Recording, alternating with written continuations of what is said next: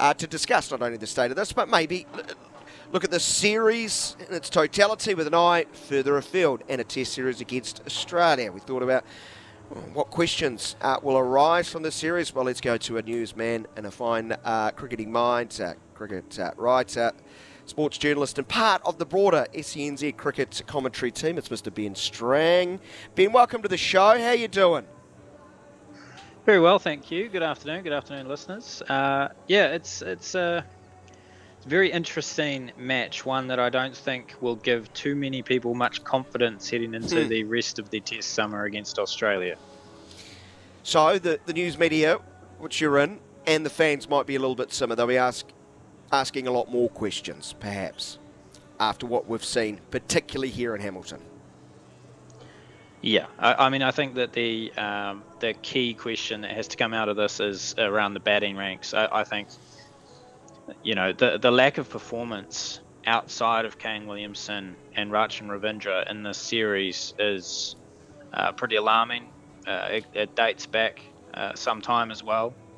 There's obviously issues with the opening pair. Uh, Tom Latham, Devon Conway just haven't scored runs for some time in this format, which is is very unusual given their careers, um, but but certainly concerning coming into a, a, home Test match, which is the marquee Test match for, for New Zealand to host in the next you know five years. Uh, playing playing Australia doesn't get bigger.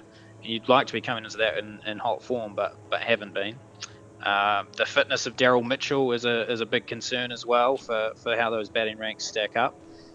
Um, it's yeah, it's it's a I think that is the biggest hmm. question: mm. is is where are the runs coming from, other than Kane Williamson? And I mean, Rachin Ravindra, particularly in the series, all of a sudden seems indispensable. Seems like you can't.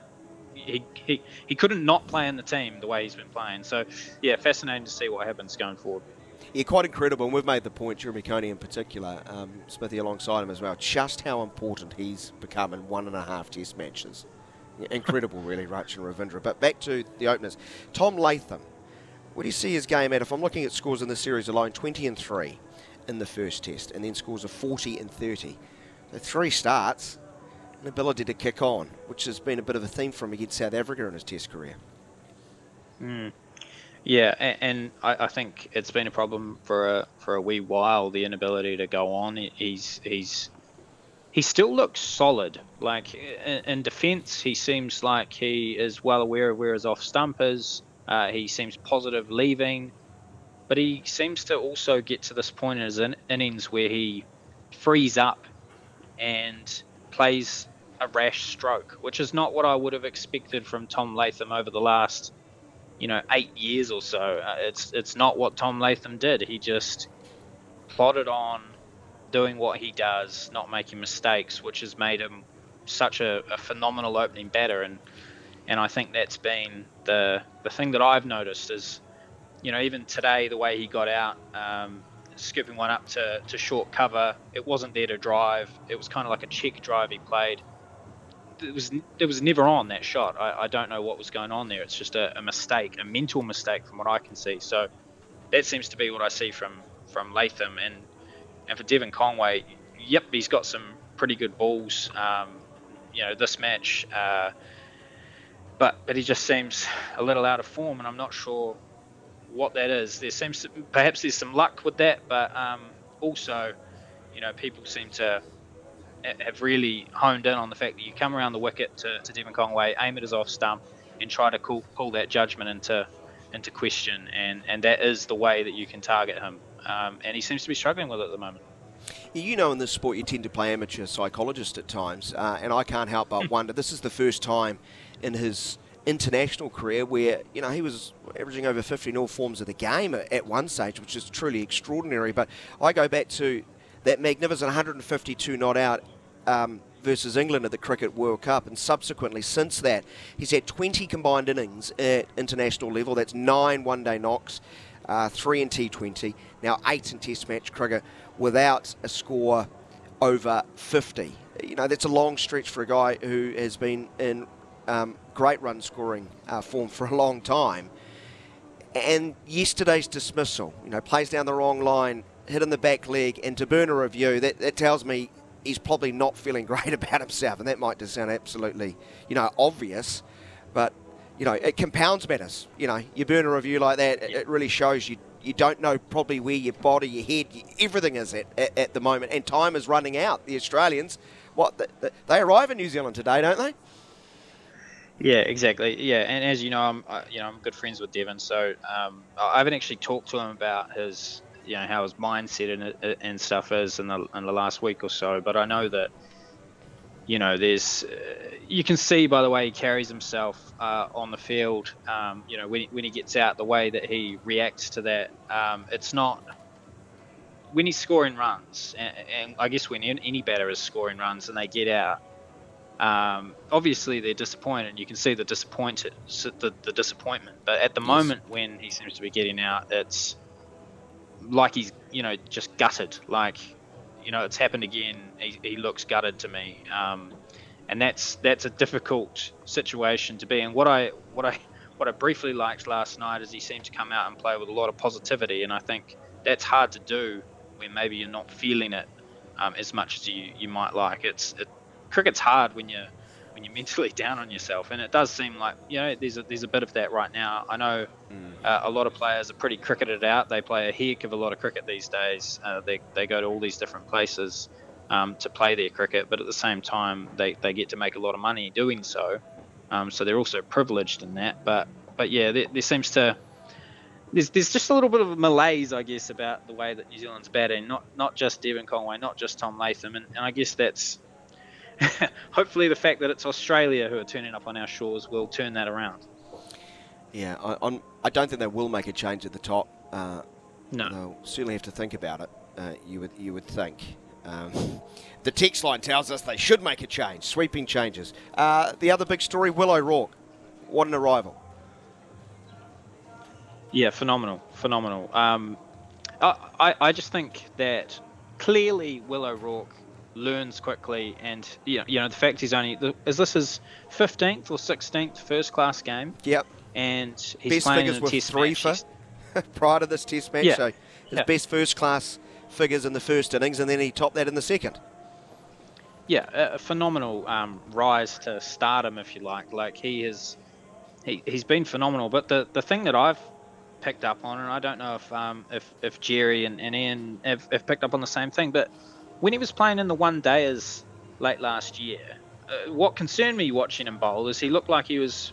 Um, I think John Bracewell talks about this a lot with the spinners. You know, his bowling action, of 12 o'clock is, is the, the hand is straight up, he seemed to be kind of like 11 o'clock, almost bowling from above his head. And it, it mm. didn't look. You know, you're going to struggle with shape, uh, shaping the ball when you bowl with an action like that. Um, there's only one way the ball's going to go when you when you're seaming it.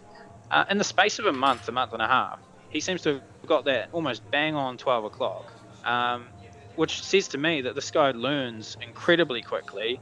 Um, bowling coaches will have been been trying to tweak the action a little bit. That'll give him more pace. It gives him more variety with the way that he's nipping the ball in both directions.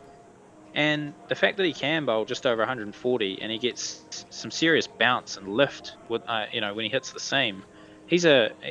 I think he's um, he's indispensable for the Australian series. I think he's going to play both games. I, th- I think he has just been tremendous.